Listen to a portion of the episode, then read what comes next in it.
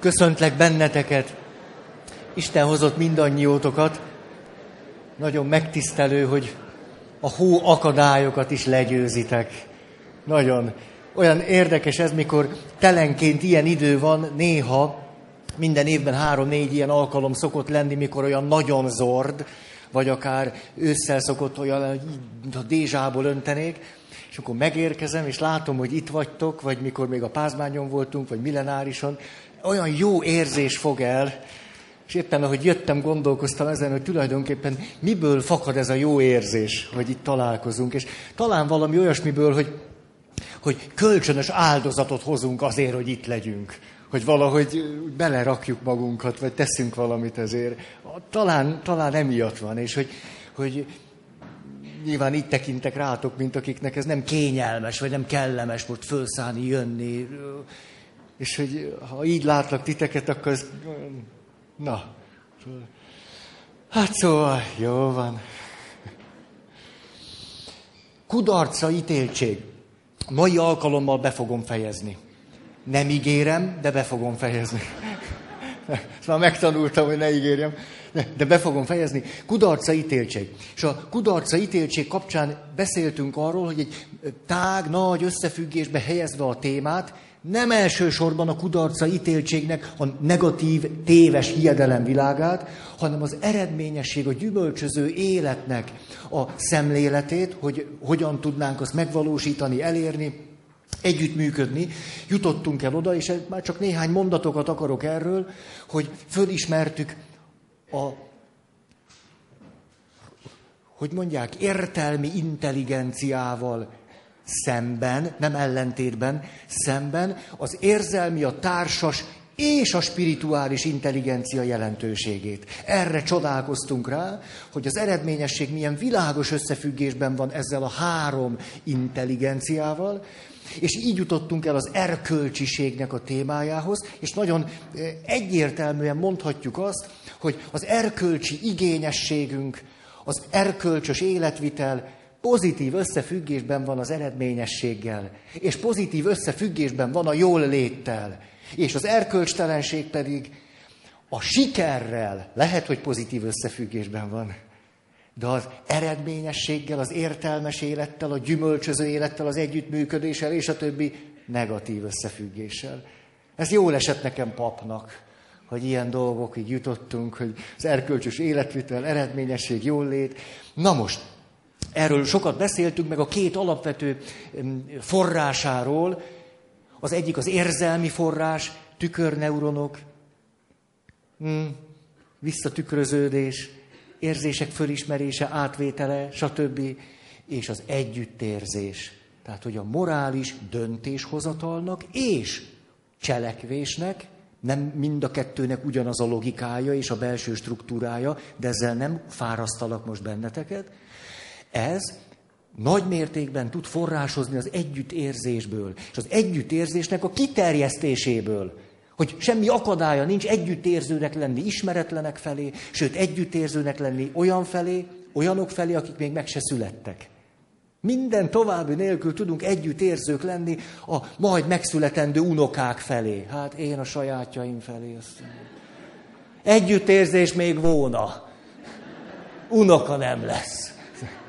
Na szóval, hát ez az egyik forrása, és a másik, ami nem független az érzéseknek a társas világtól, de mégis csak egy picit más, hogy kialakul az én ideál, kialakul a lelkiismeret, és egyszer csak az ösztönös igazság érzetünk elkezd, elkezd kultúrálódni, és szép lassan elkezd bennünket nagyon is indítani, motiválni az, hogy mi az igazság.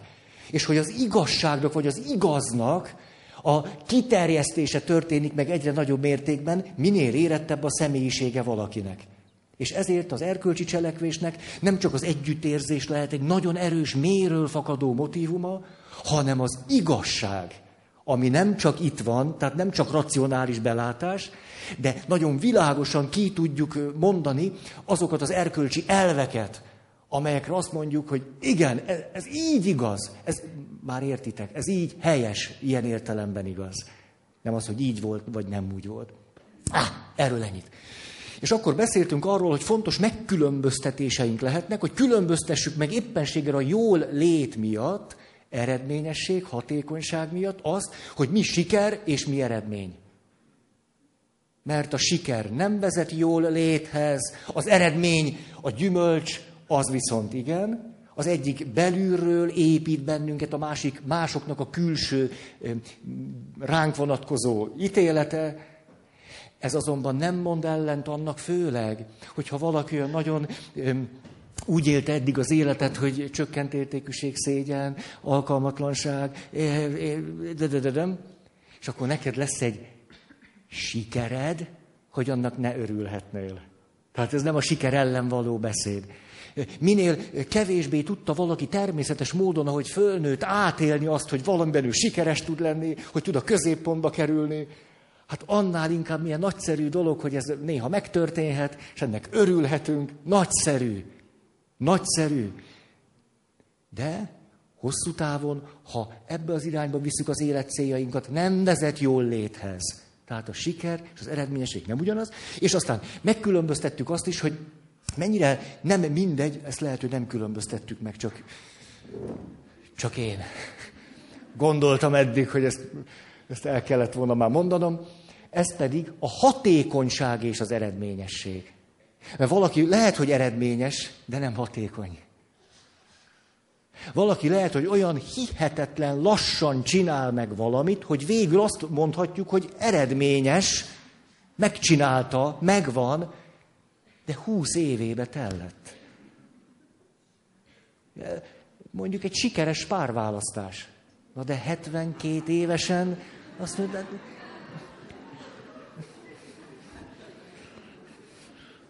viszonylag kisebb jövő áll előttük. Hát azért a hatékonyság szempontja nem elhanyagolható. Ugye gyors rész, lassú rész. Jó, erről is, erről is beszéltünk. Rendben.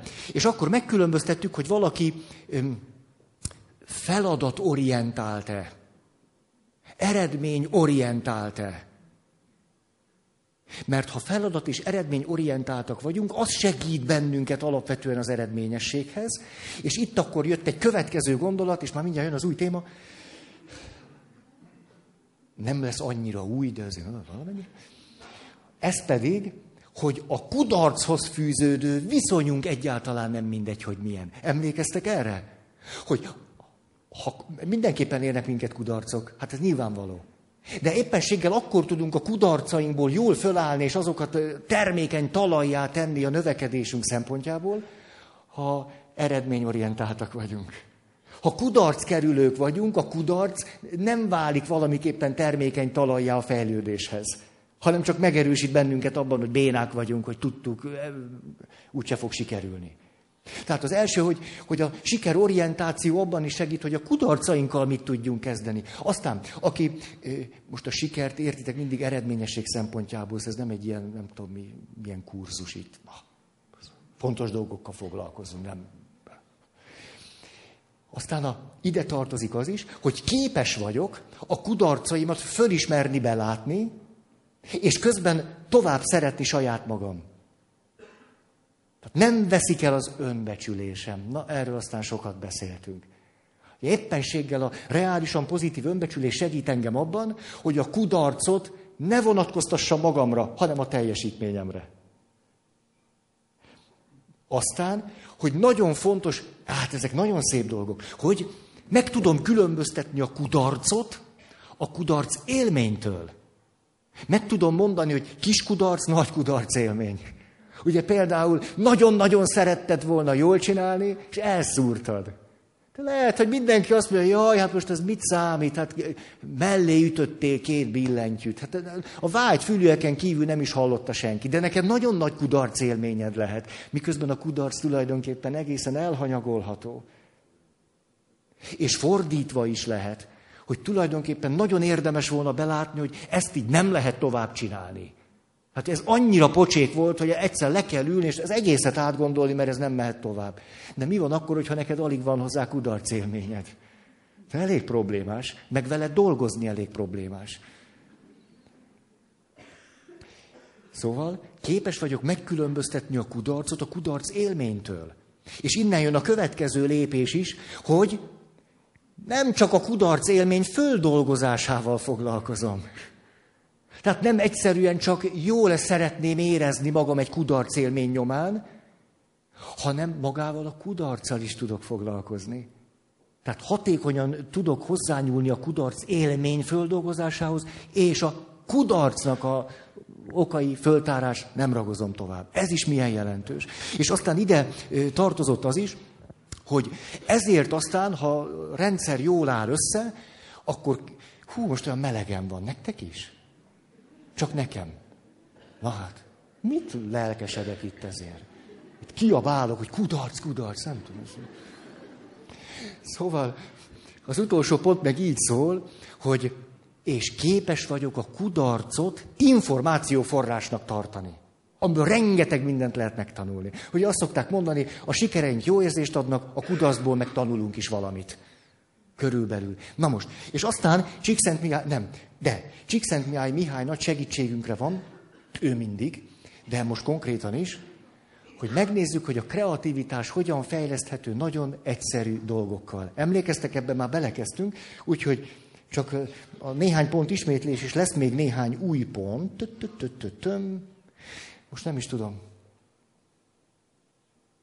Eh, beszéljek egy pár szót. Siker, az eredményorientált, kudarc kerülő személyisége, különbözősége. Ugye hát erről sok, sok szó esett vagy hát ez olyan ismert, meg nem tudom, azért mindig halogattam, itt van már mióta, akkor csak annyit mondok, tudjátok, legyen az, beszélek a, a kudarc kerülő személyiségről, és ti kreatívan tudhatjátok, hogy az eredményorientált pont az ellenkezője. Akkor ki, ki lehet dolgozni, kérem? Akkor, ugye, a személyiségét az jellemzi, sokat szorong, Nincsen, nincs megfelelő önbecsülés, nehezen tud tartani határokat. Problémás adott esetben az én határ. Hol vagyok én, hol vagy te? A, a személyisége nem egyszer kisé instabil. Ezt könnyen el tudjuk képzelni, hogy körülbelül milyen. Most hogy viszonyul a feladataihoz? Feladat végzését halogatja. A fölmerülő problémákkal kapcsolatban, hogyha nehézségek merülnek föl, a kudarc kerülő tulajdonképpen állandóan önmagához tér vissza. Újból és újból az összes energiáját a saját stabilitására, a már bimbózó kudarc élményeinek valahogy a visszaszorítására kell, hogy fordítsa. Ezért az érzelmi és a feladat végzésre szükséges ereje és energiája nem a feladat végzésre összpontosul, ahogy jönnek a nehézségek, vagy akadályokba ütközik, vagy valamit újból ki kell találni, hanem állandóan el kell foglal, de mindig foglalkoznia kell a saját stabilitásának a visszanyerésével. Ezért ugye egyre kevésbé lesz hatékony, beindul egy lehetetlen kör. Ezért, ezért prognosztizálja és előre is látja a kudarcot, fél is tőle, Erről fantáziál, de nehezen kér segítséget, mert a segítségkérést is kudarcnak tekinti. A feladatoknak az átadását adott esetben az reális, hogy ő annyit nem bír, vagy annyit nem is lehet, vagy a munkavégzés során derül ki, hogy ez két emberes munka, nem tudja átadni a feladatot. De együttműködni se nagyon tud. Na, hát ilyesmi. Tényleg, hát ez, ez Tényleg, hát kitalálhatjuk. Jó, meg hát ezt ragoztuk már mióta. Nézzük akkor, kreativitás fejlesztése, tippek, ötletek, na, csak hogy, hogy valami. Meglepetés. Lepődjünk meg. Tudatosítsuk a meglepetéseinket, okozzunk meglepetéseket. Aj, de jó. Ugye, milyen érdekes, amikor szerelmesek vagyunk, kreatívok is leszünk. Ugye, hogy így van, egy szerelmes embernek jó ötletei lesznek, hogy hogy lehetne megörvendeztetni a leendő társát. Há, ez jó dolog. Gondolj vissza, milyen, miket csináltál, és hajrá. Aztán minden napra legyen valami arra a napra szóló konkrét cél. És beszéltem az elmélkedésről, hogy hogy megtanítottak engem az áldott pap nevelőintézetben. Milyen jó dolog az. Minden nap egy konkrét cél, aznapi. És az elmélkedésből fakadt, imádságból. Hú, hát tele voltam érzésekkel, tök jó volt. Azóta már... Na, Csináljunk valamit élvezettel. Egészen egyszerűen hangzik, de ez nem azt jelenti, milyen érdekes ez? Na, most kíváncsi lennék. Persze bennetek él ez a mondat, de hogy két más szavakkal két mondatot mondjatok, hogy mit mondtam az előbb.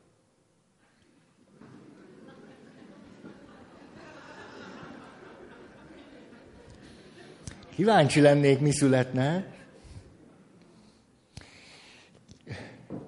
Most igen, érdekes volna föltenni a kezed, de nem kell, csak most fantáziálok ezen, hogy melyik volt a két kulcs szó, és a két kulcs szó között nektek melyik volt a kulcsabb szó.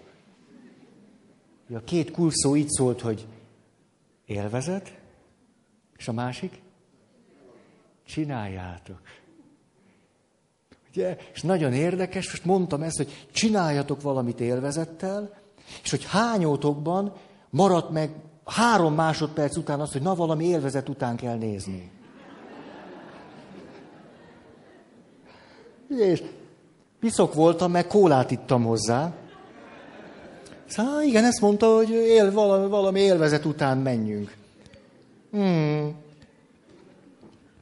Ugye nagy különbség, hogy azt mondjuk-e a kreativitás nevében, hogy nosz egy élvezetet ide, az mitől növelni a kreativitásunkat? Hogy iszunk egy pohár kólát. Nem növeli a kreativitást a kóla. Sajnálattal kell ezt megállapítanom. De csinálni valamit élvezettel. Itt ez a kulcs szó. Csinálni valamit élvezettel. Hogy már régóta, napok óta azt mondod, olyan borús vagyok, olyan havas vagyok, olyan télies vagyok. Mit tudnál tenni valamit élvezettel? Jaj, ezt a nőt de szeretem, aki azt mondta, amikor már úgy tavaszolott, úgy tűnt, aztán utána visszafordultunk a télbe. Kérdezték egymást, hogy te, hogy, hogy állsz a kilókkal? Emlékeztek, mit mondott? Ez a kreatív válasz. Azt mondja, a téli csúcsformában vagyok. Ez, ez, ez. Nem tudom, hogy van-e férje, de jól jár vele. Na, ez volt hát, csináljunk valamit élvezettel. Ne egyszerűen csak élvezkedjünk mert akkor csak meghízunk. Tegyük a dolgainkat, ja ezt nem is mondtam, de az elő azt mondtam, hogy alakítsuk át a környezetünket. Emlékeztek, itt beszéltem, nem tudom, a dobogómról, meg a... Ó, hát még több dolog eszembe jutott. Na, most megosztom veletek. De hozzá kéne mondani az éveket. Úgyhogy most leplezem magam. A szőnyeg. Anyukám öm, tolmács volt és fordító, és nagyon jól csinálta, elég jól is keresett vele, és aztán 62 évesen megvalósította egy gyerekkori álmát, vagy ifjúkori álmát, és szerzett még egy lakberendező papírt is, és akkor nagyon hallatlan szépen rajzolt, nagyon jó művészi tehetsége volt. Erről már beszélgettem nektek, nem is akarom ragozni. Minden esetre kapott megbízásokat az Egyesült Államokban, Új-Zélandon, egész ilyen hihetetlen szép volt így az utolsó néhány éve, és akkor na. Ezért aztán viszonylag ahhoz képest, hogy addig jó keresete lett. És akkor az is valahogy egy olyan, nem tudom milyen álma lehetett, ez, mélyebben nem tudok róla, hogy ő szeretett volna magának egy perzsa szőnyeget. Hogy ez milyen egy perzsa szőnyeg. És akkor éppen volt pénze, ugye már apámra nem kellett költeni. És. Igen, akkor régen elváltak. Tehát... És akkor anyukám, egyszer csak megyek hozzá vasárnap, és egy ilyen böhöm nagy, benga nagy perzsa szőnyeg, Hát olyan igazi perzsa szőnyeg. Tehát mintás, színes, pamut, miért szól? Hát én nekem nem tetszik. És aztán, amikor édesanyám meghalt, akkor na, a tesómmal ide-oda raktuk a dolgokat, és na mindegy is, hogy nálam maradt a perzsa szőnyeg. Látjátok, milyen aszketikus vagyok, mert Mert valahogy úgy volt, tesóm egy nagyon életre való. Ő azt mondta, na én ezeket szeretném, akkor ez volt egy lista. Én álltam olyan bután, és rajtam ragadt a perzsaszőnyeg. És, és ő kedvesen mondta, hogy na, tiéd lehet a perzsaszőnyeg. Hát, hát nincs az anyukámé volt, meg perzsaszőnyeg, perzsaszőnyeg. Na jó van, beraktam a szobába, ugye nagyobb, mint az egész szoba. Gyönyörű szép, csak nem tetszik. Így, így jártam vele. Most akkor mondom rögtön hozzá az évet, tehát tíz év fölött vagyunk, hogy minden nap hazamentem, és egy olyan szőnyegen mászkáltam, ami nem is tetszik. Ezt tíz évig bírtam. Szóval látjátok, hogy a, a kreativitás fejlesztés. Csak úgy megkérdeztem magamtól, Feri, de milyen szőnyegen mászkálnál szívesen? Legyen egyszínű. Ne legyen, ne legyen már háromféle színe. Hát nem, nem, nem. Egy színű. Szóval hazamegyek, és akkor... Ne idegesítsen engem a szőnyeg. Akárhova nézek, hogy más szín. Hát nem. Én otthon pihenni akarok. És elmentem a boltba, jó, akkor kérem valami egyszínű. Tudjátok, mit tetszik a legjobban? A rongyszőnyeg. Tök egyszínű. Vettem két hatalmas rongyszőnyeget, akkora rongyszőnyeg nincs, mint a perzsa szőnyeg. Két szőnyeget kellett vennem. És azért látjátok, a fejlődés egy lassú ívű dolog, ráhelyeztem a perzsaszőnyet.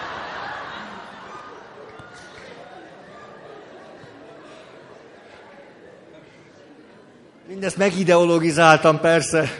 Mégiscsak nagyobb a meleg, meg a komfortérzet, meg mert úgyse látszik. nem látszik. Úgyhogy nem tudom, hány lakásban van a perzsaszőnyeg fölött rongyszőnyeg, és ráadásul olyan süket, hogy még élvezi is, tehát neki ez így. Na, ez több mint tíz éven bekerült. Hogy lehet ez? Na, most képzeljétek el, mi lenne, még feleségem is volna. Na, aztán... Most kíváncsi lennék, mire gondoltok. Én semmire nem merek gondolni, csak úgy eszembe jutott hogy most augusztus felé járt az idő, mondom, aj, haj, haj, haj, Feri, Feri, neki kell állni könyvet írni. Megígértem, muszáj megcsinálni. Azon gondolkodtam, mire van szükségem ahhoz, hogy ezt a könyvet megírjam. És rájöttem, hogy egy hatalmas polcrendszerre. Legalább nyolc fakja kell, hogy legyen, mert tele vagyok ilyen papírokkal. Én nem szeretek egy ilyen laptopot izélni, nem, nem. Nem, írni szeretek, tehát kézzel. Ezért van egy csomó papírom, rengeteg, és rájöttem, hogy akkor fogom tudni jól megcsinálni, hogy ki tudom rakni, ilyen kis kupacokat fogok csinálni a témákból, a fejezetekből, ott lesznek jegyzetek, kis, kis cetli, nagy cetli, könyvek, egyik témához másik. Elmentem egy boltba, nekem olyan kell, ami rengeteg rekesz van. Volt is egy méter 40 centi. Megvettem. Beraktam a szobámnak majdnem a közepére, dobogó mellé, dobogón ülök, jobb kéz, hihetetlen sok rekesz, de minden papíromat megtalálom. Olyan kedvem lett csinálni, látjátok, lett is eredménye. Szóval kellett vennem egy bútort, hogy meg tudjak csinálni valamit. Na ez például, erre nem, ez, ez néhány hét alatt lezajlott tizenvalahány évvel ezelőtt kaptam tőletek egy jukkát. Annyira emlékszem, Márta adta át.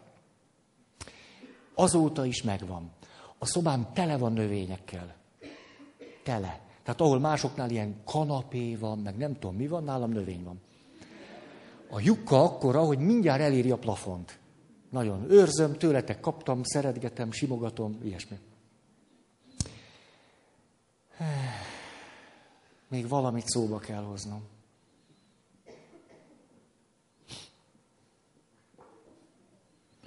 Nem a függönyt, mert azt már részletesen elmeséltem pár évvel ezelőtt,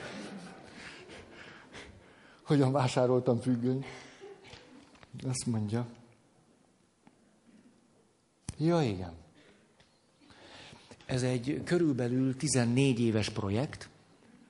Nem, nem akkor csináltam meg, hanem annyi ideig tartott.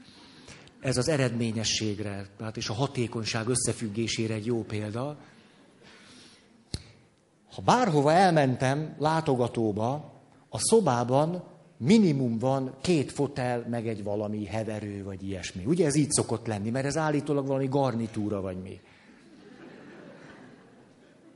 Én először is a szobámból száműztem azt a heverőszerű dolgot, mert minek, mikor van ágyam. Helyette növények vannak. Igen, ám, de mindig volt két szék, miközben egyedül élek. Ez azért szöget ütött a fejembe már olyan 12 éve. Nem. Tulajdonképpen egyedül vagyok. Most néhány évig számolgattam, hogy mennyit vagyok egyszerre a két székben. De valahogy, valahogy mindig nulla jött ki. Minden év végén egyszer nem, nem voltam soha egyszerre a kettőben. Ha meg valaki jött, na jó, akkor igen. Na de olyan jól le lehet heveredni a, rongyszőnyegre. Hát nincs annál jobb, elicsörgünk minden párnat. Na szóval, néhány évvel ezelőtt úgy döntöttem, hogy az én szobámban nem kell két szék. Nincs is. Gyorsan elajándékoztam, egy szék van. És ha jön hozzám valaki, leülök a földre. Minek legyen ott még egy szék?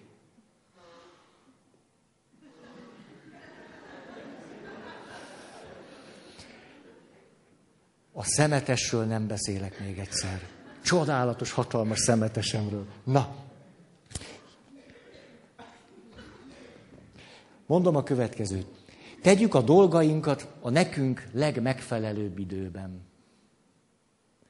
Mennyit küzdöttem azért már édesanyámmal is, hogy ne kelljen reggel ennem. Könyörögtem, nem bírok enni, nem kérek enni, nem vagyok éhes reggel. Mikor Rákos keresztúron voltam, ezt sokszor mesélem nektek, a főnököm már reggel, ugye ő misézett hatkor, én hétkor. Hát elég korán nyomtuk. Fél nyolckor már ültünk a reggelinél. Fél nyolckor. Hát én dél előtt nem bírok enni, már tizenkettő előtt. Ő már a szalonnát szelte, Ferikém, gyere! És én azt sem hogy megevett már nem tudom mennyi kaját, én meg mindig kentem az egyik zsömlének a felét. Nem eszem délelőtt, reggel. És most olvasom a legújabb kutatásokat, állítólag nem is annyira okos dolog reggel annyit tenni, mint egy császár vagy király, vagy miket mondtak. Ugye így mondták nekünk gyerekkorban, kiderült, hogy megdőlt. És én ezt már 35 éve tudom, vagy 45. Szóval akkor tenni a dolgainkat, amikor az nekünk megfelel. Nyilván alkalmazkodás, stb., de akkor is van egy-két olyan dolog, amit tehetünk akkor, amikor nekünk felel meg. Ja, viszont, mikor elmegyek egy alkalom után, de jól esik egy pizzát benyomni. Egészségtelen. Mindig mondják nekem, hát Feri, nem ehetsz lefekvés előtt pizzát. Döntő érv, meg fogsz hízni.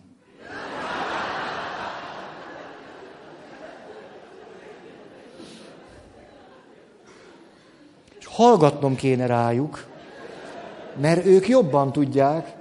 Na jó. Azt mondja. Megyünk tovább. Ha. Hmm. Kidolgozni egy kidolgozatlan részünket. Kreativitás. Hogyha középkorúak vagyunk, az nagy segítség. Mert 35-40 éves korban beköszön az árnyék az árnyék személyiség. Tehát ha akarjuk, ha nem, olyan dolgok, tulajdonságok, adottságok, késztetések jelennek meg természetes módon, amelyek addig nem. Mert fiatalként nyomtuk, úgy az erős részeinket használtuk, 40-45 éves korban történik egy természetes változás. Kidolgozni egy kidolgozatlan részt. Például, emlékeztek, van, aki mindig az erős részével dolgozik, a gyöngét szégyelli. Megveti. Nem vesz szól a tudomást. Mások meg csak a gyöngerészükkel foglalkoznak. Az erős részükkel, a hatékony, ez egészséges részükkel nem törődnek, mintha nem is lenne. Nem is állnak vele szóba. Meg is van az eredménye. Hogy például a munkavégzésemnek van egy forgatókönyve, hogy szeretek lenni. Ez az, hogy annyi időt szánok a készületre, amennyi kell. Hát, amennyi szükséges.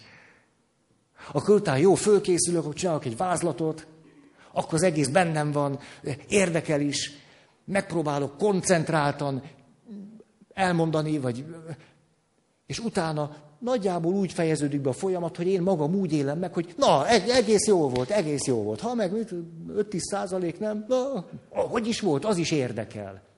Aha. És mióta meghalt Miklós atya? Hmm. Hmm. Nincs elég időm, energiám arra, hogy mindenre annyit készüljek, amennyit kellene. Hogy úgy csináljam, ahogy magamnak is jó lenne. Nem olyan értelemben, hogy jó érzést keltene, hanem hogy azt mondanám, hogy na, ez jó volt. Tehát folyamatosan minden nap most egy kidolgozatlan részemmel dolgozok. Azzal a valakivel, aki nem tud dolgokat olyan jól csinálni, ahogy szeretné. Ez egy kidolgozatlan részem. Nem tudom, hogy ez nagy képűen hangzik-e, mert nem akar az lenni. Mert nyilván egy szubjektív élmény az, hogy én azt mondom, hogy szerintem ez jó volt. Aztán vagy jó volt, vagy nem. De most állandóan minden nap azzal, hogy na ezt is lehetett volna jobban, hogy mindig tudom, ezt, ezt jobban lehetett volna, ezt még ide kellett volna, azt elfelejtettem, ez nem jutott eszembe, ez, ez, minden nap ez. Mert egyszerűen több a munka, mint amennyit bírok. Hiába nem vállalok új dolgokat. És akkor föl kellett ismernem azt, hogy most egy, ezzel a részemmel kell valahogy megbarátkoznom. Ezzel a gyönge részemmel, amelyik azt mondja, hogy na, ez se jó, ez se jó, ez se jó, ez se jó, és ezzel élni. Nekem nem könnyű. De most megpróbálom ezt kidolgozni, hogy szeressem ezt a részemet, aki annyit tud, amennyit bír. És hogy az furcsa nekem, hogy amennyit bírok, az nem elég jó. Nekem, szubjektív értelemben. Érthető ez? Mert hogy hallom mindig, hogy jaj, most miket mond én. Nekem, ahogy én megélem itt belül, erről beszélek. Aztán, hogy az vagy jó, vagy nem, az, az, az ó, hát Nehéz nekem ezzel együtt élni. De most kezdek megbarátkozni ezzel a részemmel. Aki olyan, mintha öreg ember lennék. Ahhoz tudom hasonlítani. Egy öreg ember, aki még úgy benne van, hogy mennyit bírt régen. Tehát meg már nem bír annyit. Már elfelejtem a dolgokat, mintha idős lennék. Nagyon furcsa. Úgyhogy... Tehát egy kidolgozatlan rész kidolgozása. Mindig a gyöngeségei van, az erős része találjon rá, mindig az erősből dolgozik, barátkozzon meg a gyönge részével. Kreativitás. Igen? Uh-huh. Azt mondja, tudatosítani, hogy mi az, amit szeretek, és mi az, amit nem. Furcsa, Csíkszent Mihály azt mondja, és utána többet tegyük meg azt, amit szeretünk, és kevesebbet, amit nem. Ezért érdemes okos emberekre hallgatni. Mert mindig tudnak valami fontos dolgot mondani. És tényleg, és tényleg.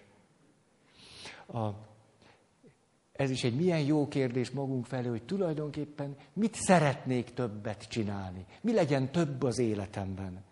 Mikor beszélgetek valakikkel, akik arról beszélnek, hogy nincsenek jól, Majdnem mindig kidolgozatlan ez a kérdés, hogy tulajdonképpen mi erősítene meg, mi töltene föl, mi lenne nekem segítség, mit tennék szívesen, még ebben a nehéz helyzetben is mihez van kedvem.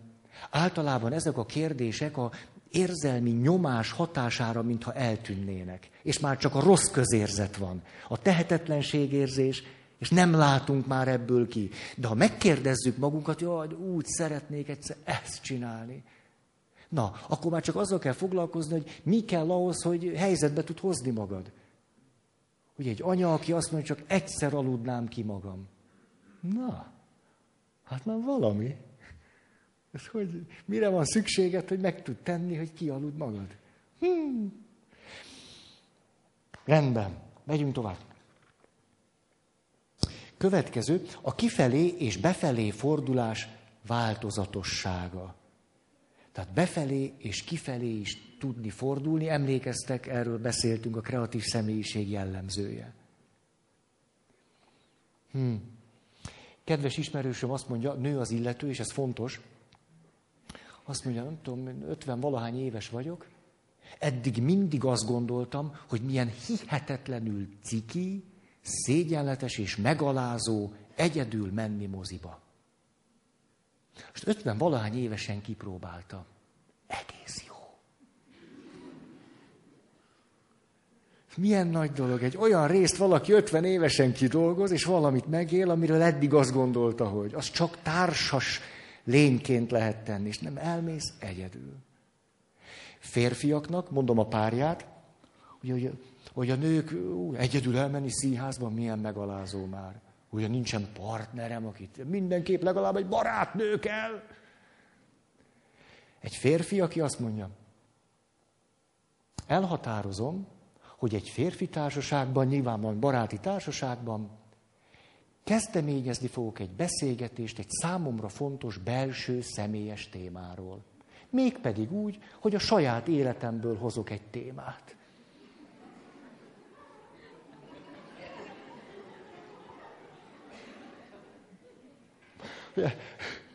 Nők, hogy kuncognak ezen. Férjeitekre gondoltatok, hogy egyszer csak a férjem előállna egy ilyennel. De nem, nem furcsa ez? Hogy leélünk egy életet úgy, hogy férfiként ezt nem csináljuk meg. Ha csak esetleg elvesztjük teljesen az eszünket, és érzelmileg annyira földúltak vagyunk, hogy valamit elkezdünk mondani. De hogy úgy elhatározva, hogy ezt meg lehet tenni a barátaimmal. Nem csak akkor, hogyha nagyon nagy baj van, vagy ha sokat ittam. Nem furcsa ez? Leélünk így egy életet. Hogy, hát, ó, de ez a férfi barátságok azért nagyon furcsák tudnak lenni. Na, a nőiek is, de hát a férfiak azt nem. Jó, értitek ezt, na? Következő. Há, nézzük meg a világot a másik oldalról is, ne csak onnan, ahol szoktuk. Ahonnan szoktuk. Vasárnap a gyerekeket, ugye virágvasárnap volt, kérdezem erről, na figyeljetek csak, Léci, hallottuk most a pasió történetet, tegye föl a kezét az, aki azt mondja, hogy szenvedni nagyon-nagyon nem jó dolog. Ugye a furimányos, hittanos gyerekek szenvedni Ugye lehet látni, hogy kiket fertőzött már meg a megfelelési kényszer. Hát egy pap, biztos ez a jó válasz. Szenvedni jó, ez majd, ez majd kijön belőle. Tehát ő föl nem teszi a kezét. Ugye néhány még egészséges lelkületű kislány föltette a kezét. Nem szenvedni nem akarunk. Egy-két ilyen finom narcizmussal már elindított kisrác is. Na, fölraktam a mancsom, hogy hát a szenvedés nem jó. Hát mitől lenne jó a szenvedés? Szenvedni? Nem jó. Nem jó. Na ebbe megegyeztünk. A tekintély alapon megősül. Hát egy, egy misé nincs idő a belátásra, ne haragudjatok, elmélyülésre. Nem, tehát nem jó. Azt akkor megnéztük a másik oldalról, akkor azt kérdeztem, jó, most akkor szenvedni nem jó. Van-e valami vagy valaki, akiért érdemes? Annyi válasz született, hogy le kellett őket intenem. Azért ez ritka. Ne haragudjatok nekem, erre nincs időm. Hát most, most itt csak dumálgatok veletek, és annyi, mondták és mondták és mondták. Milyen érdekes ez. Hogy egy gyerek számára is ez, hogy innen is nézem, onnan is, hogy szenvedni nem jó. Na de hát az ötösér, mondta egy olyan, nagyon fehér ingbe volt, mondta az ötösér. Lesznek bajok. De akkor mondtak aranyosakakat is, hogy a rendér a szobámba, a tengeri malacomért, meg nagyon anyáért, meg a édeseket mondtak nagyon. Azt mondja, egyszer csak öt és fél éves kisfiú, onnan tudom, mert megkérdeztem tőle. Azt mondja, a szerelemért.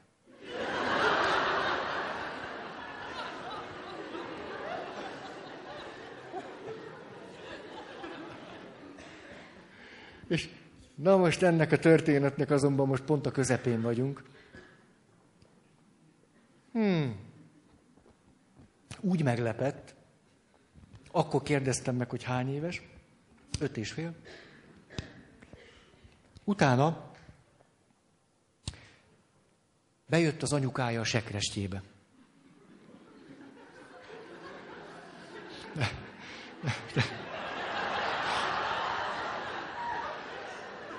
Ne, most látszik, hogy ti egész más nyomon vagytok. Tehát most megvalósítottuk azt, hogy szavak nélkül is el lehet beszélni egymás mellett. Mert mi most elnéztünk egymás mellett. Tehát én is más nézek meg, ti is, az tuti. Jaj. Képzeljétek el, az édesanyja félrehívott, de tényleg most olyan, hogy nem... Jaj, most folytatni, nem, nem, nem, mondok egy másik pontot, aztán visszatérünk ide. Nem, olyan hülyén veszem, hogy magam. Helyzet egyre rosszabb. Nem, nem, nem. Nézzünk egy másik pontot. Nem, ezt így most nem lehet. Nem. Nem, tényleg nem lehet. Na, tehát van egy, egy jó érzésem is, azt nem. Nem. Nem. Nem. De, de igen, ez, de igen. Igen, termékeny párbeszéd alakult ki. Azt mondja, hogy menjünk tovább, aztán visszatérek. Hogy sok nézőpontból látni. Tehát nem csak nézzük meg a másik oldalról, hanem sok nézőpontból látni. Ez egy picit több, mert olyan is lehetséges, ez milyen, hogy nem csak nézőpontot lehet váltani, hanem rendszert is lehet váltani, ahogyan nézünk, hogy egy egész más rendszerből is nézhetek. És ennek nagy jelentősége van, hogy egy egész más rendszerből nézni. Például, amikor különböző szakterületeknek a képviselői találkoznak. Nagyon gyakran történik ez, hogy mindenki megmarad a maga rendszerében, tehát akkor a politikus elmondja a maga politikusi rendszerében azt, hogy mit, hogy lát, mit, hogy gondol, mit, miért, hogyan tesz, vagy akar tenni.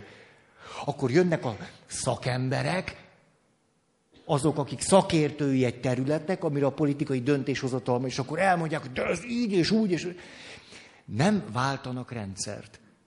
Nem mennek át a másik rendszerbe, nem teszik meg azt a fáradtságot, hogy megnézzék, hogy a másik rendszerből az hogy néz ki, az hogy hat, és főleg mondjuk egy szakember nem tanul meg egy picit politikusul beszélni. A politikus szakemberül gondolkodni. Ezek rendszerek, külön rendszerek.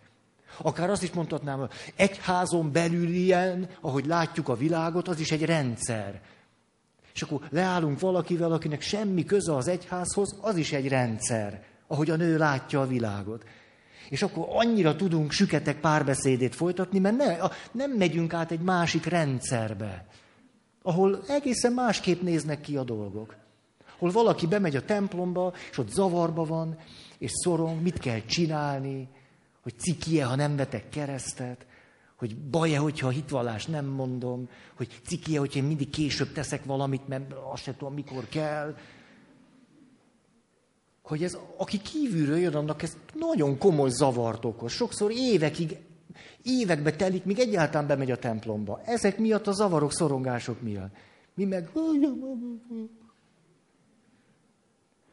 Tehát ez több, mint hogy megnézek valamit a másik oldalról. Hogy rendszert is képes vagyok váltani, gondolkodási rendszert.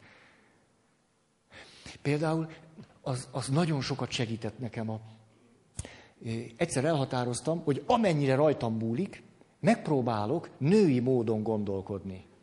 Hogy ezt én meg, meg szeretném tanulni. Hát annyira izgalmas volt, mert valamiről, és egy nő annyira más mondott róla, Na erre a legjobb példám, most nem olyan régen azt mondja nekem valaki, hogy e, valahogy a sportmoz, ja, sportmozgásról beszéltünk, valahogy előkerült a gátfutás. És hát ugye én tíz próbázó is voltam, hát én a, hát a gát, egész jó, jó dolog a gátfutás, viszonylag magas a csíp. Na, Hát egy csomó élményem van, mit jelent gátat fut, most egész belelkesedtem. Hát gátfutás, ez egy nagyon jó dolog. Van egy ritmus, az, az egész mozgás, hát az jó. Ez a nő, nem meséltem ezt nektek? Nem. Hát igen. Feri. Azt mondja, a nő a következőt mondta, meghallgatta az én árados, áradozásomat, hogy a gátfutás milyen jó, azt nem tudom már miről jutott eszembe. Azt mondja, hát nekem is van élményem a gátfutásról. Hát én nem voltam egy nagy sportoló, inkább zenéltünk, de tudom, hogy ott néha kimentünk, amikor jó idő volt, volt ott egy sportpálya, és akkor egy-két ilyen dolgot kellett csinálni, talán középiskolából, akkor mutatták nekünk, hogy milyen a gátfutás. És azt mondta, én nagyon szerettem a gátfutást, mondta ez a hölgy. És akkor az volt velem, mint ami az előbb, hogy velünk, hogy na úgy tűnik, hogy úgy nagyon-nagyon értjük egymást, ugye, hogy nagyon, na, ugyanazon derülünk. És akkor azt mondja, tudod azért, mert ahogy szökeltem a gátak fölött, olyan szépnek éreztem magam.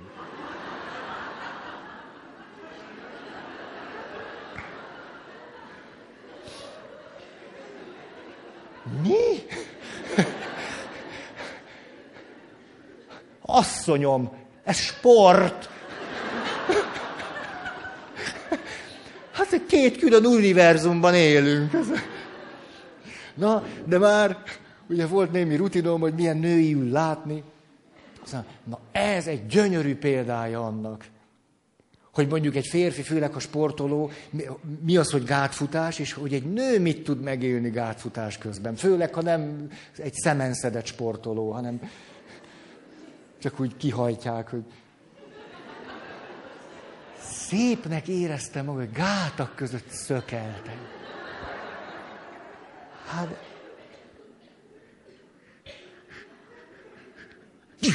Stopper óra! Nem szökeltem a gátak között. Az eredményesség titka minél gyorsabban ragd le a lábad. Hogy a következőt fölemelhest.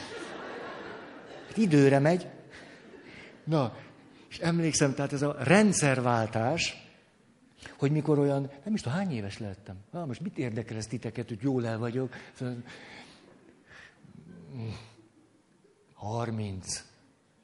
Akkor stratégiát dolgoztam ki, én már akkor is ilyen voltam. Azt csináltam, elmentem moziba, és elhatároztam, hogy most ezt a filmet női aggyal fogom nézni. Női aggyal. Na, annyira izgalmas, hogy tehát nézd, na ez egy jó pasi, vagy nem? Vagy egy... Ilyenek jutottak eszembe. De, de, de.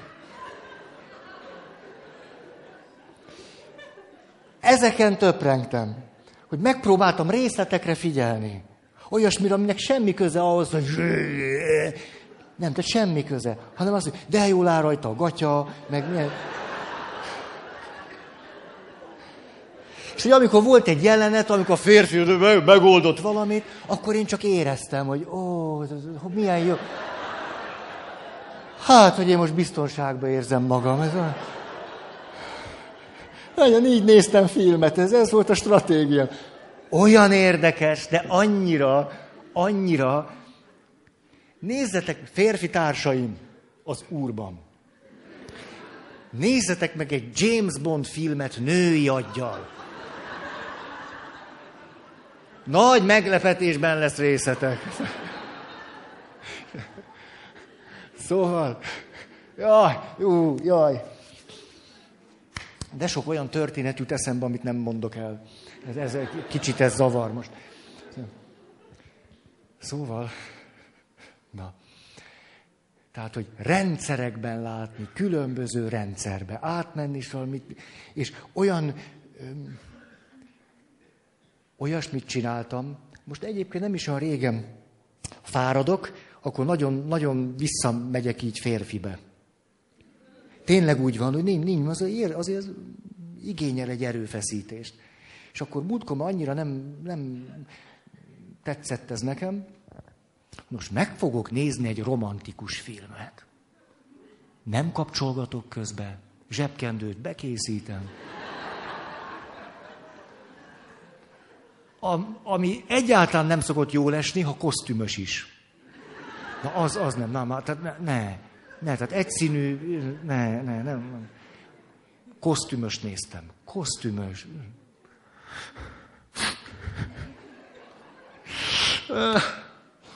Na, kicsit, szóval átmenni, másik rendszer, derültök rajta, a Feri az át. Na, visszatérek ahhoz a kis gyerkőchöz. Bejött az anyukája, azt mondja, a Feri atya akarnék magával beszélni, hogy úgy el akarom mondani, hogy miért mondta ezt a kislányom, hogy szenvedni érdemes a szerelemér is. Hát azért, mert az apjuk olyan brutálisan bántalmazott engem, hogy most bírói végzés van arról, hogy nem közelítheti meg sem a gyereket, sem engem. Az apa nem láthatja a gyerekét, feleség, és hogy milyen érdekes, egy öt és fél éves kisfiúnak a fantáziája. Hogy egy öt és fél éves kisfiú, aki átéri azt, hogy az apja megveri és bántalmazza őt meg az anyukáját, hát elég súlyosan gondolhatjátok, hogyha bírói végzés is van, hogy a fantáziája nem az, hogy végre, hanem hogy ez jut eszébe, hogy miért érdemes szenvedni. Hogy egy, hogy egy 5-6-7-8 éves gyerekben is milyen mélyen ott van az a, az a vágy, hogy apa és anya szeressék egymást. Hát egy, a, a normális gyerek lélek mennyire így működik hogy apa és anya szeressék egymást.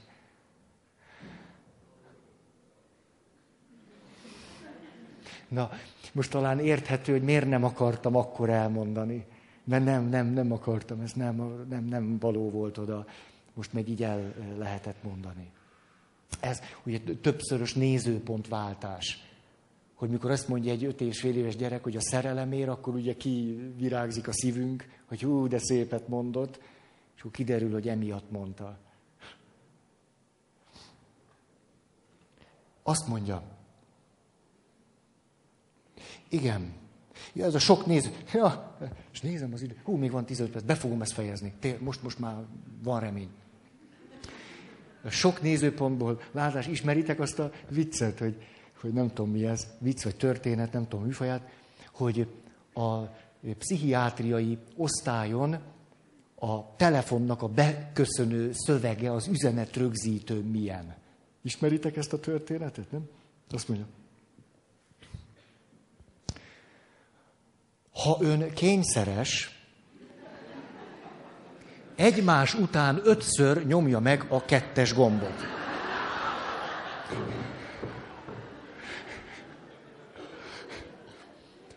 Ha ön paranoid, Gyorsan rakja le a telefont, és nézzen körbe. Ha depressziós, teljesen felesleges bármelyik gombot is megnyomnia. Ha ön skizofrén, nyomja meg az egyes, négyes és hetes gombot is. Ha narcisztikus, ne elégedjen meg az üzenetrögzítővel. És így tovább, és így tovább. Na, ez a nézőpontváltás. Története. Következő. Föltenni magunknak ezt a kérdést, hogy mi érdekel, és mi mozgat. Mi indít engem? Mi motivál? És olyan jó ez, hogy néha teljesen más az, ami motivál, mint ahogy a magunk, magunkról őrizzük a képet, hogy mi is az, ami engem általában motivál. Jó. Ötleteljünk, és oldjunk meg valamit sokféleképpen. Vagyis, ha valamit megszoktunk valahogy oldani, érdemes kitalálni, hogy meg lehet-e másképpen tenni. Más sorrendben, más napon, más időben, más logikával, más prioritással, és így tovább.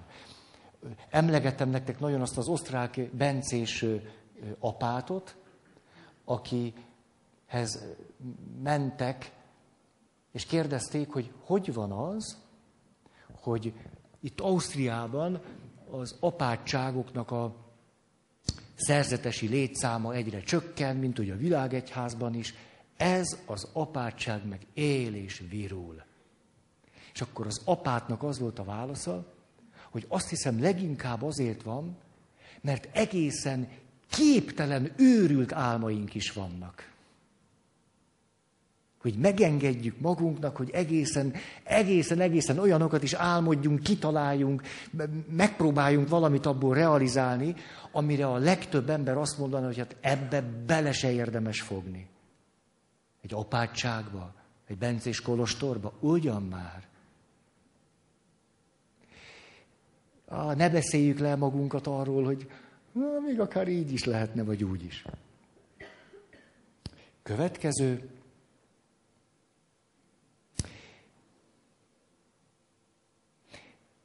Fedezzünk föl különböző tartományokat. Ugye rendszerekről beszéltünk, de tartományokat, területeket. Olyan területeket, amelyek eddig nem voltak az életünkben. Fedezzünk föl ilyen területeket. Mondok egy jó lehetőséget. Úgy szoktam csinálni, hogy bemegyek a könyvesboltba szabadnapon, és olyan könyves részekhez is oda megyek, amelyek egyáltalán nem érdekelnek. Például kertépítészet. És leveszek egy könyvet, nézegetem. faipari felső marógép működése. No csak! Onnan jutott eszembe, tudjátok, asztalos is vagyok, és többek között a vizsga nagyon összetett volt, mert kellett csinálni egy sámlit. Tényleg, az komoly dolog, négy óra alatt, vigyázz. És a szőrös fából. Tényleg, tényleg. És akkor kihúztam tétel, ez volt a tételem a faipari felső marógép működése. Nagyon sokat gondolkodtam, hogy hogy kezdjem.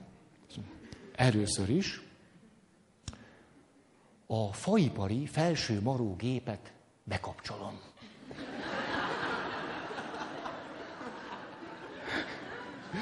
Elég furcsán néztek rám. Na, szóval fedezzünk föl nem, nem, nem volt a szívem csücske a faripai felső marógép, ezt most már talán értitek. Hogy födözzünk föl olyan területeket, amelyeket addig nem. És hogy egy picit, mi az, ami ebben érdekes lehet?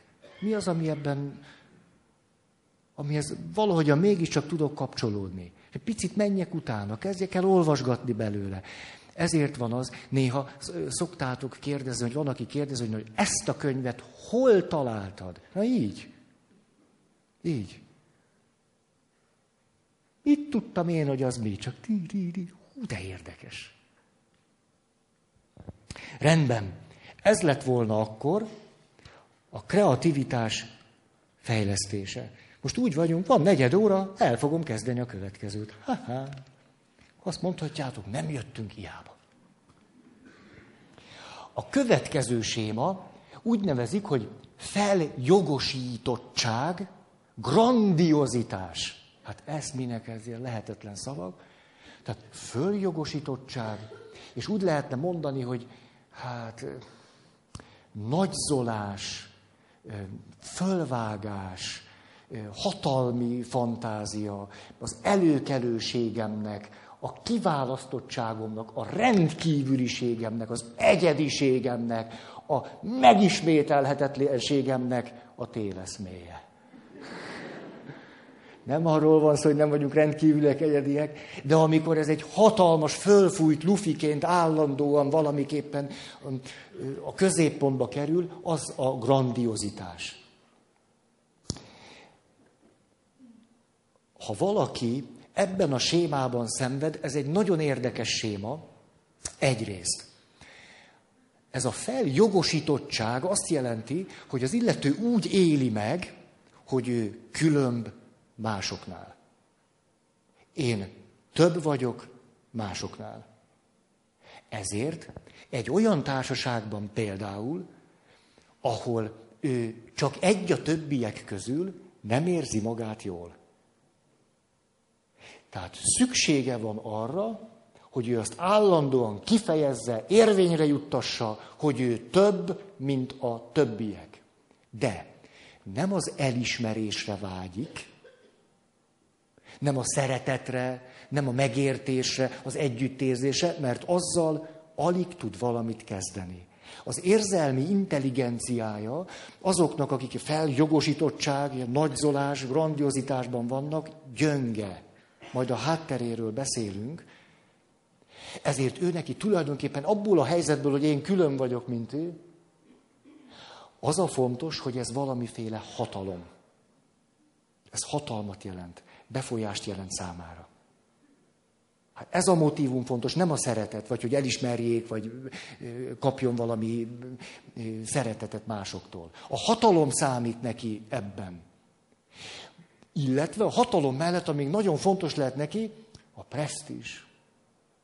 Tehát ilyen emberek erő, szeretettel állandóan próbálnak olyan körökben lenni, ahol ott a valakik vannak. A senkikhez képest. Tehát ő másokat senkinek, magát pedig valakinek tartja.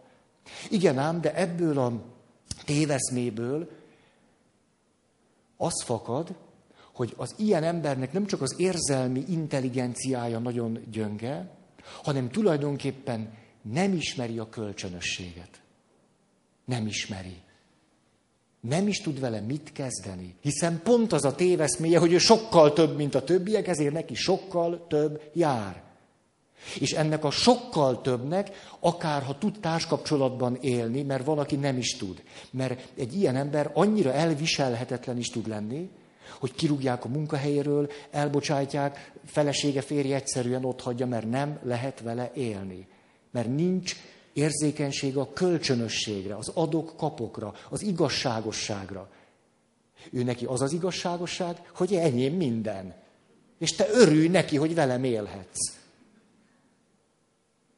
Egy ilyen emberrel tényleg olyanok tudnak együtt élni, akik mondjuk társfüggőségre hajlandóak. Akkor, tud, akkor, hát akkor, akkor még ez is jobb, mint az, hogy attól féljek, hogy senki sincs.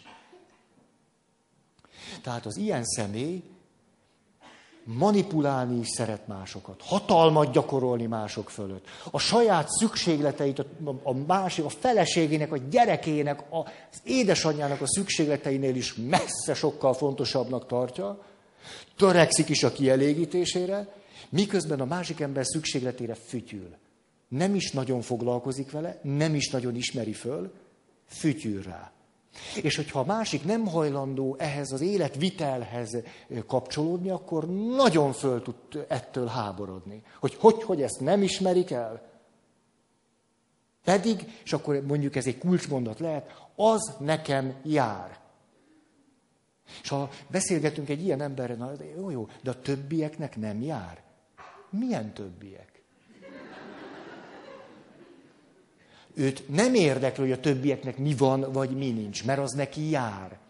És az, hogyha neki valami jár, ezt másokkal szemben is minden probléma nélkül érvényre juttatja. És ráadásul sokszor, amiről ő azt mondja, hogy az neki jár, az nem is jár neki. Akkor is, hogy az nekem jár, ez a természetes. Ez a fő-fő-fő csapás, és most mondom ezt különböztessük meg a narcizmustól, narcisztikus személyiségzavartól, mert nem ugyan arra a logikára jár. Mert, de majd egy picit a narcizmusról szeretnék beszélni azért, mert nem véletlen beszélünk arról, már hát, szóval okos emberek beszélnek erről, hogy egy narcisztikus társadalomban élünk. Tehát, hogy a, a narcizmust, az önimádatot egyre természetesebbnek tartjuk a közgondolkozás és az elfogadás szintjén. Annyira, most éppen megdöbbenve olvastam, mert mindig ugye előre készülök, hogy állítólag a 2013-as személyiség zavar leírásban, ami a pszichiáter kézikönyv, hogy lehessen tudni, hát DSM-nek hívják, de tudjátok, hogy a korképek, és akkor nem tudom, öt jellemzőre, akkor, hogy képzeljétek el, hogy állítólag most a 2013-as könyvben a narcisztikus személyiségzavart be se akarják tenni. Szerintem ez normális. Tehát normális, hogy valaki... Ugye, nem tudom, néztétek a Forma 1-es viadalt. Ne tegyétek ezt velem. Legalább az ismétlést. Én is akasztom nézni. Na. Hogy, hogy ott van Sebastian Fettel, háromszoros világbajnok. Egy zseniális pilóta. A csapattársa megy előtte.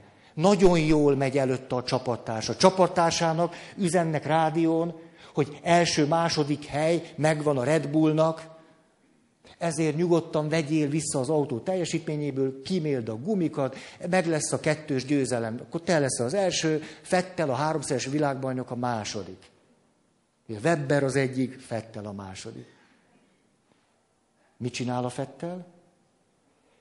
Rádión kapja az üzenetet, hogy engedd a Webbert nyerni, előtted van, megelőzött téged, hagyd, kimétek a gumikat, egymást, egy-kettő meg lesz. Mit csinál? Fütyül rá, megelőzi. Kockáztatva kettős győzelmet, az autóját, minden. És utána nagyon érdekes volt, hogy ezt néztétek, és áll a dobogó tetején, és látszik, hogy akkor úgy, úgy, úgy Szóval, hogy valami megérkezik hozzá, hogy most, most megnyertem, és most mi van? Most ezt miért, tulajdonképpen ezt most miért csináltam? Nem bírja nem megnyerni.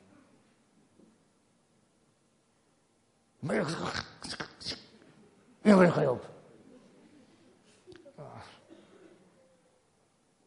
Most látni való, hogy ez például, most gondolhatjátok, hogy a saját csapattársával, meg a csapatfőnökével milyen, milyen viszonyban lesz. Hát a csapattársával fél évig nem fognak beszélni. Egy csapatban vannak. Hogy az hogyan roncsolja az életet. Hogy, hogy, hogy, hogy megyek le a csapattársammal, ezt megcsinálom. Ha valaki, ugye ennyi, és akkor most, ha utána akartok olvasni, érdekes, most ezzel nem akartam Fettel diagnosztizálni. Mit tudom én? Hát egyébként lenyűgöző, amit a sportpályán csinál. Na de nem véletlen, hogy egy ilyen ember a háromszoros világbajnok. Tehát ahhoz, hogy ma például egy olyan, olyan ö, közegben, ahol simán meghalhat valaki, én világbajnok lehessek, azért arra van szükség, hogy szinte minden áron akarjak nyerni, és egy ponton túl fütyüljek azra, hogy mi van veled, majd te vigyázol magadra, mit érdekel engem, mert én én vagyok.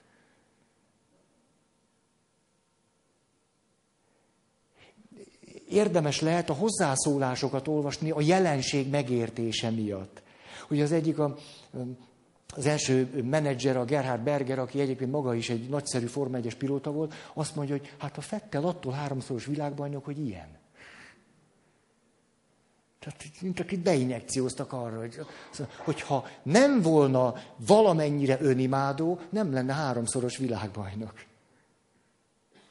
Most ez jól mutatja, ugye, hogy a siker és a jól lét miért mutatnak negatív összefüggést. Most ott, ott tényleg érdemes volna, nem tudom, hogy a neten ez elérhető, vagy nem, szó, hogy, hogy nézzétek meg, hogy ott áll a dobogó tetején azt, azt a bambaságot, ami... Hát ott áll, és most, most el, nincs benne semmi jó, semmi öröm nincs benne. Áll mellettem valaki, aki utál, a csapatfőnök, hogy néz föl, a, itt állok, és kezemben van egy lehetetlen 28. trófea. Most mit, mit csináljak vele? Na, tehát ez a grandiozitás, följogosítottság. És hogy ez nem egyenlő a narcizmussal. Mert a följogosítottság, nagyon egyszerűen, hogy ezt még be tudjam fejezni, hogy valaki egy ilyen szintiszta följogosítottság negatív hiedelem világában, sémájában van, ő általában egy olyan valaki, akinek gyerekkorban túl sokat megengedtek. Neki bármit lehetett, egyszerűen nem tartottak határokat, El is el, teljesen elfogadták a gátlástalan magatartását, ezért tulajdonképpen ő neki ez az alap működése. A narcisztikus személynek nem. Mert a narcisztikus személy a szíveméhém szenved a csökkent értékűség szégyen sémától. És az túl kompenzálja. Az érzelmektől való megfosztottság sémától szenved, és azt túl kompenzálja. Ezért a narcisztikus személynek a sebzettségében egy pici gyerkőc is van, majd erről szeretnék beszélni, aki elhanyagolt, akit nem szeretnek, akivel nem törődnek, aki felé nem mutatnak érzéseket, akit fizikai gyöngétségben nem részesítenek, egy elhanyagolt valaki, e, miközben egy narcisztikus személy sokszor ez a sebzett részéhez nem is talál el. Tehát látjátok a különbséget, érthető ez? Tehát a följogosítottság sémában nincs mögötte semmi, csak van a följogosítottság. Nekem ezt is lehet. A narcisztikus személynél az pedig valaminek a túlkompenzálása. Csökkent értékűség, érzelmektől való megfosztottságnak a túlkompenzálása. Hogy ez miért érdekes, majd azért a következő alkalommal szépen kibomlik, és akkor mert az emberi kapcsolataink miatt is érdekes ez a téma, meg azért, mert a társadalmunk minthogyha éppen ebbe az irányba lenne egyoldalú. És éppenséggel ez a fajta zavar nem tesz jót a jól létnek. Nagyon köszönöm a figyelmeteket, szép húsvétot. Készítsetek hónyulat!